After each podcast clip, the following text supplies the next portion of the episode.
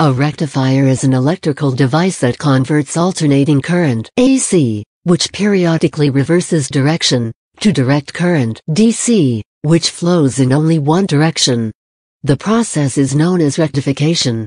Physically, rectifiers take a number of forms, including vacuum tube diodes, mercury arc valves, copper and selenium oxide rectifiers, semiconductor diodes, silicon-controlled rectifiers and other silicon-based semiconductor switches. Historically, even synchronous electromechanical switches and motors have been used. Early radio receivers, called crystal radios, used the cat's whisker of fine wire pressing on a crystal of galena lead sulfide to serve as a point contact rectifier or crystal detector. Rectifiers have many uses, but are often found serving as components of DC power supplies and high-voltage direct current power transmission systems.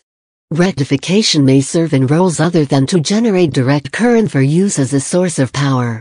As noted, detectors of radio signals serve as rectifiers. In gas heating systems flame rectification is used to detect presence of a flame. Because of the alternating nature of the input AC sine wave, the process of rectification alone produces a DC current that, though unidirectional, consists of pulses of current.